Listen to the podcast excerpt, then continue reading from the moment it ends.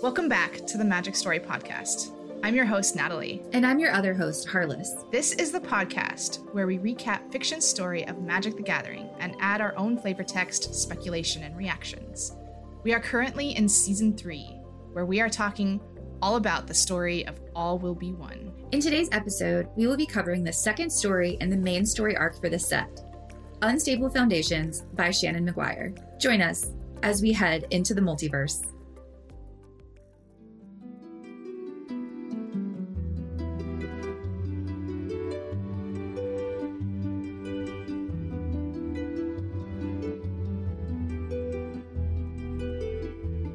Episode, we met up with our planeswalkers on New Phyrexia, where they had traveled to fight the Phyrexians. Kaito, the Wanderer, and Nahiri found themselves on a very hostile plane that was clearly trying to kill them. They ran across Tyvar Kell, the Prince of Kaldheim, who was trapped into this weird Phyrexian trap that made him turn into a statue, but luckily Nahiri was able to save him. Together, the four of them made it to a Mirran camp and met up with Melira, the head of the resistance. And together, they decided that they had to meet up with the rest of the Planeswalker resistance that are currently on the furnace layer of the Mirrodin plane. A big twist at the end, though, was that Nahiri got injured and was cut in the back of her neck by a Phyrexian during a scuffle. And it turns out that this cut came away with a glistening oil, and there was something growing out of her. She knows she's infected, she's lost. And that was our big plot twist at the end of the last episode. This time, we start our story with Elspeth's arrival on New Phyrexia, which, according to the story, is experienced as static and screaming and the sensation of falling forever. Ooh, we're back with Elspeth. I'm excited. Okay, so if you remember Elspeth, she was our warrior planeswalker close to the end of season two last last season, and she kind of led the the defense against Urza's tower. And she is like I super relate to Elspeth because she's kind of an introvert and she's super loyal and she is just a headstrong warrior who cares so much for her friends but she's kind of a little bit into herself um, and she kind of like isolates herself just because she has been through so much. We'll go more into it in just a minute but just to give a recap over who elspeth is. So elspeth is alone and afraid. She fears she's fallen into a trap. She doesn't know where she is or where any of her companions could be but before she can figure out her next move, a group of Phyrexians crest to the hilltop. She's outnumbered six to one, and she doesn't know the terrain, but she is able to take three of the six out with ease because, you know, she's Elspeth. Just as the battle gets difficult, a purple tinged blade thrusts through a Phyrexian, and she's no longer fighting the Phyrexians alone. Kaya is here. We love Kaya. Remember, we spent most of last season with her helping Teferi figure out how to remove his soul from his body so he could travel through time. She is a force to be reckoned with and someone you want on your side in a fight. Pretty quickly, they deal with the Phyrexians and move on, unharmed. Although Elspeth checks Kaya pretty intensely for any injuries because Kaya is not immune. We mentioned in an earlier season that there were Phyrexians on a plane called New Capenna and a plane called Kamigawa in sets that launched before we began this podcast. Well, on New Capenna, something pretty important was revealed that I want to highlight here. We found out during the Streets of New Capenna set that Elspeth is immune to phyresis because she emits an angelic glow. But no one really knows why she emits this glow. It's a bit of a mystery. But Kaya, along with all the other planeswalkers, are not immune. And here on New Phyrexia, they're at constant risk. There's a passage from the story that really showcases the danger the planeswalkers are in just by being here. Exposure was a death sentence. They all knew it. The risks had been one of the first things explained when the Phyrexian threat was discovered. There were ways to escape that inevitably, but they were rare, costly, or both. Halo might be one, but their supply was limited, and they had yet to test it in the field. It was too much to hope that Melira would still be alive and able to help them. If you recognize the name Melira from last episode, you'll remember that she is a Mirran who is immune to phyresis, and she is apparently able to cure it. So Kaya and Elspeth move on toward the core of the furnace layer of Mirrodin, where they hope their planeswalker allies are regrouped. While they walk, Kaya can't help but notice how stoic Elspeth is. But overall, Kaya is hopeful and tries to break through Elspeth's pretty gloomy mood. Uh, she says here, It can't be too much farther from here, sunshine. We both landed okay. A little bumpy, but we're fine. We'll find the others. You'll see. I love that she calls Elspeth sunshine. I, I bet I bet Elspeth hates it, but I think deep down kind of secretly loves it. Like if she's anything like me, I like I would outwardly just be like grumbling about it, but then deep down I'd kind of be like, "Oh, she's being friendly." This is when Kaya reveals that when she arrived on New Phyrexia, she was shaken awake by a small tanuki shaped robot, which is now riding on her shoulder. It looks to be Kamigawan, and it's lucky to have been found here before being Phyrexianized. Pompon! There they are. Kaito was looking for you last episode, silly robot. Now, Elspeth is not having a good time here. So, just for a really quick background here, and, and I think this is important to highlight just because the context as to why Elspeth is not having a good time is significant. So, Elspeth, we're going to rewind by many, many years. Elspeth, when she was a really, really young girl, her first memories ever as a young child was being held prisoner by the Phyrexians. And she managed to escape them when she was 13. It's complicated how she managed to escape them, but she managed to escape them. And during this scuffle, when they were like long story short they were going to try and dissect her. And and during this scuffle this is how and when she sparked to become a planeswalker. So she planeswalked away that's how she was able to get away from the phyrexians when she was really young she was 13 and ever since this has been a life of vengeance against the phyrexians for elspeth ever since and this has plagued her. She's she fought them in a war many years ago and she failed. She failed this war miserably and it cost her dearly in friends and even her own self. I mean, her fatal wounds at the end of this battle, this last war with the Phyrexians, ended up bringing her to Theros, the underworld plane. And now she's back here on New Phyrexia, like full circle from her horrible childhood. And knowing all that she had suffered, it just must be so difficult for her. And Elspeth thinks to herself, maybe it ached less for Kaya, who had never seen Mirrodin, who knew they walked through a graveyard, but not the volume of the blood that tainted every surface. It was easier, in some ways, to walk the ashes of a battle that had never been yours. And then finally, they make it to the furnace layer. Here's the first impression of the furnace layer. True to its name, the furnace layer burned. Magma teemed all around them, and the air was swelteringly hot. Shelves of pyroclastic rock served as solid ground, and somehow the thermoclines of the burning pools didn't make it unbearable, merely uncomfortable. Life could, impossibly, survive here. They see an encampment below them with people moving about. Kaya asks Elspeth if it's Phyrexian, but Elspeth tells her that Phyrexians don't build tents. So they enter the encampment and are met by someone shouting Elspeth's voice. It's Koth. Here's a description from the story about Koth. The larger planeswalker caught her around the waist and swung her around, both laughing, bright with a levity that seemed to have little place in this burning terrain, in this bleakest of times. He was an imposing, dark skinned man whose body was plated with stony armor, and the contrast between him and the slighter, though not much shorter, Elspeth was marked. Elspeth greets her old friend by telling him she thought he was dead, so she is very happy to see him alive and well. And Kai looks around and sees a familiar face as well. It's Tyvar Kell, the Prince of Kaldheim. If you remember Tyvar, he was the elf, quote unquote, statue that Kaito and Nahiri had freed last episode. Tyvar tells Kaya that everyone was hit hard upon arrival on New Phyrexia. He also tells her that Jace is here. Jace Beleren? Is this seriously our first time seeing him on this podcast? Wow. Yeah, I think so. Okay, so so Jace. Wow. Okay. Jace Beleren is has to be one of the most well-known planeswalkers in all of Magic. I mean, if you've ever seen a Magic poster somewhere or walked into a game store or seen a generic webpage on Magic the Gathering, you've most likely seen Jace on the front cover. I mean, out of all the characters in Magic, you'd probably recognize him.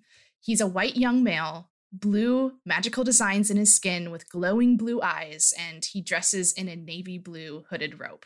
Yeah, that's Jace. So, Jace is a mind mage. He's incredibly powerful. He's able to manipulate and kind of read others' minds, which is a really cool power. And remember last episode, I was talking about the higher planeswalkers, where there's just a a sense of profound power in certain mages that kind of rises them to a, a, another level. Nahiri was one of them in in the last episode, and we got to see her lithomancer abilities kind of rise her to that status. Jace is definitely very very powerful. He's very intelligent. He thinks through things very logically. He's kind of analytical.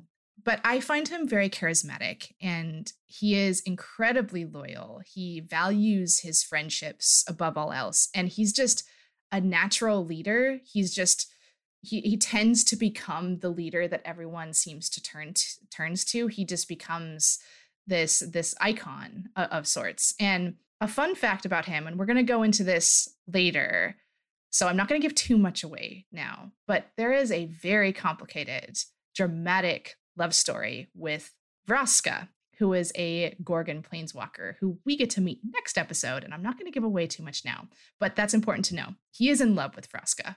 So Kaya chimes in. She wants to know why Jace didn't set up a mind link so they could telepathically connect with one another upon arrival and locate each other. Yeah, come on, Jace. is it just me, or is everything everyone does now just really suspicious? Like Jace's response is perfectly understandable and acceptable, but I just feel like I can't trust anything anyone is saying. No, I totally agree. It feels like everyone is potentially a Phyrexian sleeper agent or more ever since we lost to Johnny. But Jace tells her that the link was broken by the barrier the Phyrexians put up, broken along with so many other things. He tells him that he hasn't been able to reach Vraska, Nissa, the Wanderer, or Lukka, all of whom were part of the task force that traveled to New Phyrexia together. According to Jace, Vraska was nowhere to be found when he woke up. Nissa was with him, but some sort of trap pulled her away. He says it was as if she had somehow been forced to planeswalk again. Nahiri speaks up to tell her story, and Jace is very cool with her. There seems to be some bad blood here, but before it can get too awkward, Kaito comes in and sees his Tanuki with Kaya. It's his droid, Pompon. This droid is so cute honestly, the entire aesthetic of Kamigawa is just incredible. And Pompon is an exceptionally cute droid who fights alongside Kaito. So I'm really happy we're seeing him again. So Kaito has no clue about Lukka, but he does tell everyone that the Wanderer was with them, which we had seen the Wanderer last episode. The Wanderer has an unstable spark, and she can't stay in place for too long.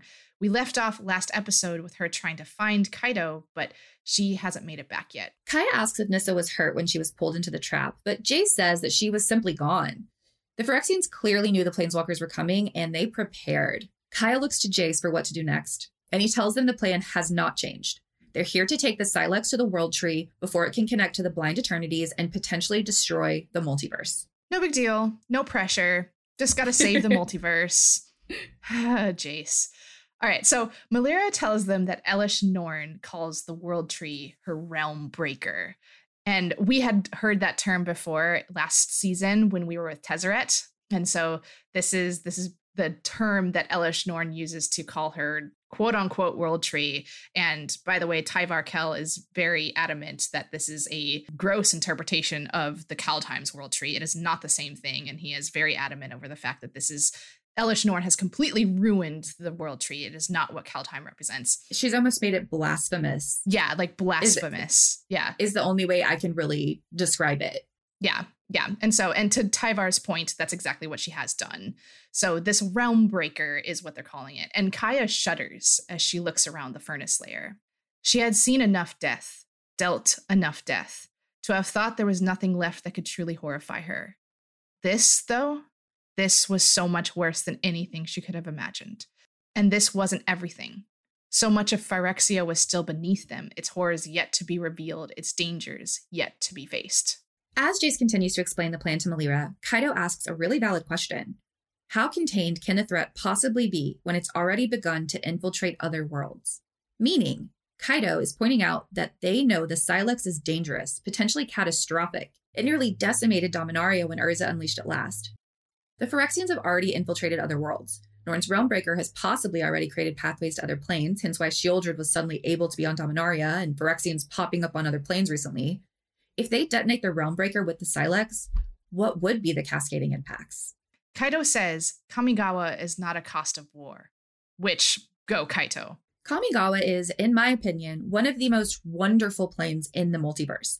It blends tradition with technology in a way that honors both. There are sweeping landscapes, but there are also cities lit up with neon. There are droids like Pompon, but there are spirits called Kami that represent everything from wishes to honoring the dead. I agree. so it's a fair point. His plane has already been infiltrated. His friend Tamiyo has already been Phyrexianized. He's already lost so much. And Melira feels the same way about Mirrodin. She asks Jace point blank what the Sylex will do to her plane. Jace assures her that based on his calculations, Mirrodin should survive. But then, Melira reveals some new information. It turns out the Phyrexians have done a number on this plane, and Melira asks Nahiri to demonstrate her lithomancy, or power over metal, to help her demonstrate what has become of her plane. And Nahiri just really shows off here. She takes a rock and suspends it into the air, then breaks it so it becomes a perfect sphere. Just super casually creates a perfect sphere. No big deal. It's Nahiri. This, Melira says, is where they need to go. It's the seed core, and it sits at the very core of the plane. Then Nahiri puts a second layer of stone around the first. This represents the mycosynth gardens. And she keeps going until all the layers of New Phyrexia are represented in rock spinning before them. There's actually a really beautiful piece of art from the set that showcases these layers. It's called Phyrexian Atlas by Illustronesia. Watercolor style, we see the layers of Mirrodin as if a sphere has just been bisected. There's all five suns in the sky with the surface layer on the top. And then as you get to the bottom of the piece, it's just all Phyrexianized wiring. It's so cool looking. It turns out there are many layers to New Phyrexia. At the center, we have the seed core. Then one layer out is the mycosynth gardens, which is filled with a fungus that can infect non-Phyrexians with phyresis just by breathing it in. Ugh. Ugh. Yeah, it's icky. Ugh. And then it gets ickier because Melira tells them that this is how most Mirrans were infected initially, which is just so terrible. And Tyvar actually notes this is cowardly. Yeah, it's really cowardly and so unfair. I guess I shouldn't be surprised at this point. The Phyrexians do fight unfairly. So this seems very on point for Phyrexia. But wow, I, let's not ever go to the Mycosynth Gardens. I agree. Let's stay away from there. so the next layer out is called the Fair Basilica, which is Elesh Norn's stronghold. Then there are four more layers with channels in between each. The outermost sphere is where they are now, the furnace layer. She tells them the furnace layer is the safest layer on the plane, and they'll be utilizing a tunnel the Mirrans made for them to reach the other levels. She's very clear about the fact that Mirrans died to make sure they could get through and to respect that. Okay, so what is between the furnace layer and the fair basilica? Beneath the planeswalkers is a layer called the Hunter's Maze, and below that is a surgical bay. The tunnel will get them past these two layers. Then there's the Dross Pits, which is where they'll land. There are two more layers above where the Phyrexians are now the monumental facade and a layer called Mirrex. Now, Mirrex is all that's left untouched by the Phyrexians and is where those Mirran resistance camps are. Elspeth has a really empathetic moment here where she can't help but ask Melira how she's survived this nightmare. Melira and Koth respond by telling her about how unbearable the conditions really are, but Koth sums it up pretty nicely by saying, Mirrodin was, is, a world of steel. Mirrodin's people reflect that. As long as one of us is breathing, we'll keep fighting back. Now that Jace knows that the whole plane has essentially been gutted by the Phyrexians, Melira asks him point blank again Are you still sure we're going to survive what you're planning to do? And the truth is that Jace doesn't know. This changes a lot. So he's honest with her. Kaya chimes in here. They need to take out the world tree, or the realm breaker, as Elesh Norn is calling it, before it can connect to other planes through the blind eternities and potentially become unstoppable. And ultimately, they all agree it's worth the risk. Koth introduces them to something called hex gold, which they can use to treat their weapons and armor. Essentially, hex gold grants them protection from the Phyrexians. Koth calls it a final gift from Mirrodin because they use a substance called Glimmervoid that is found on Mirrodin to create the hex gold. Why is this special? It repels the Phyrexians' glistening oil. It won't save you from phyresis if the oil gets on you, but it will make your strike sharper and may buy you time. They all treat their gear with hex gold. Even Pompon gets treated with some to give him a little protection from the Phyrexians as well. While they're all using the hex gold, Elspeth and Koth catch up, which is really heartwarming. They honestly both thought they'd never see one another again. Koth tells her he wishes she hadn't come back to her childhood plane. He tells her she was to be spared from all of this, but that isn't who Elspeth is. I want to read you a quote here, and it just really highlights Elspeth at the core. I'm a warrior, said Elspeth. I may not want to be, but I have to be a hero to honor those who never got the chance. I have to try, Koth, and if I knew the danger and refused to come, I'd be no better than a coward. I understand, he said. It's an honor to know that I'll have another chance to go down fighting beside you. Elspeth managed a wan smile. I just wish we'd had more time. That's what it means to be yourself and not forced to become a part of the Phyrexian mass, said Koth. He rose, offering her his hand. Come, it's almost time to go. I just love this passage because what a complete juxtaposition to this part of Cinders, the first side story. No kidding. Yeah. yeah. Like Koth is the antithesis of Rayana. Yes. Who, remember, willingly turned herself over to Phyrexia and was Phyrexianized. And like she gave Koth- in to what is Phyrexia and just the the courage from these individuals is just it highlights it so well here over this is what it means to be a resistance and Elspeth is totally straightforward over the fact that she doesn't want to be. She doesn't want to be here. Don't blame her. Yeah. But it is what it means to have the honor that Elspeth does. And she's a planeswalker. This is what she does. Right. Meanwhile, Nahiri sneaks off to peel her bandage away and feel the, and I quote, blunt, hardened spike growing there.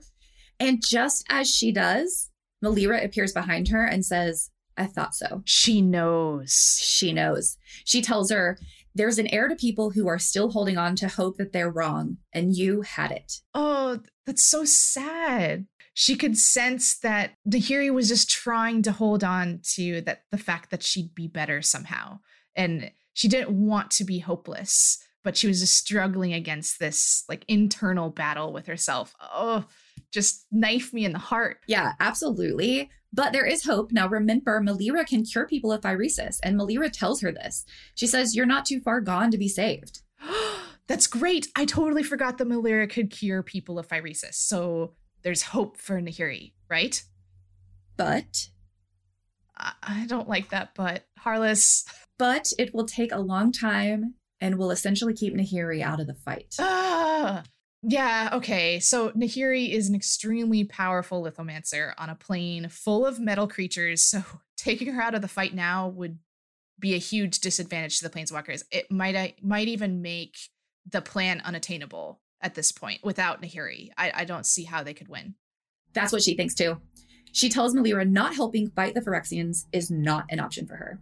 So Melira offers another suggestion. She tells her to try using hex gold on the thing growing out of her neck. Oh, tell me it works. Please, please tell me it works. It does not work, unfortunately. Ah! So, so they make a decision. They will fight now and heal Nahiri later. Okay, that just seems really dangerous to me. She, they wait too long. Like, I have no idea how long it takes to succumb to phyresis. It could like it could take minutes it could take days i honestly don't know. She could uh, uh, we don't know how long this task is going to take like no big deal they have to save the multiverse first. She could be lost to phyresis forever if they wait too long. I know it's nerve-wracking. So they walk back and join the others who are preparing to go through the passage and into the dross pits. Elspeth is the last one to go into the passage but before she does she has this thought. This was where Mirrodin took back its destiny and rose again, damaged but free, or was added to the books of the dead forever. They had to win. They had to. Not just for the multiverse, for the Mirrans who died to get them this far, and for the Mirrans yet to come who deserved so much better than this broken plane. And then she enters the passage. That's it. To be continued. Oh, cliffhangers. I want to know what happens. I want to see the other layers. Will Nahiri be saved? Like, that's the biggest question that I have on my head right now. It's Nahiri, she's she's infected and she's deciding of course nahiri would decide to just keep going but it's so risky i want to make sure that she's okay. I want to know if their plan's going to work with the Sylex and we haven't even seen elesh norn yet who we know is lurking somewhere beneath them. So much to dive into next episode we hope you liked Unstable Foundations by Seanan McGuire. Stay tuned for our next episode. As always, you can read this story and so much more on mtgstory.com. We have many more episodes on Phyrexia All Will Be One coming out soon. But until then, have, have a, magical, magical day. day.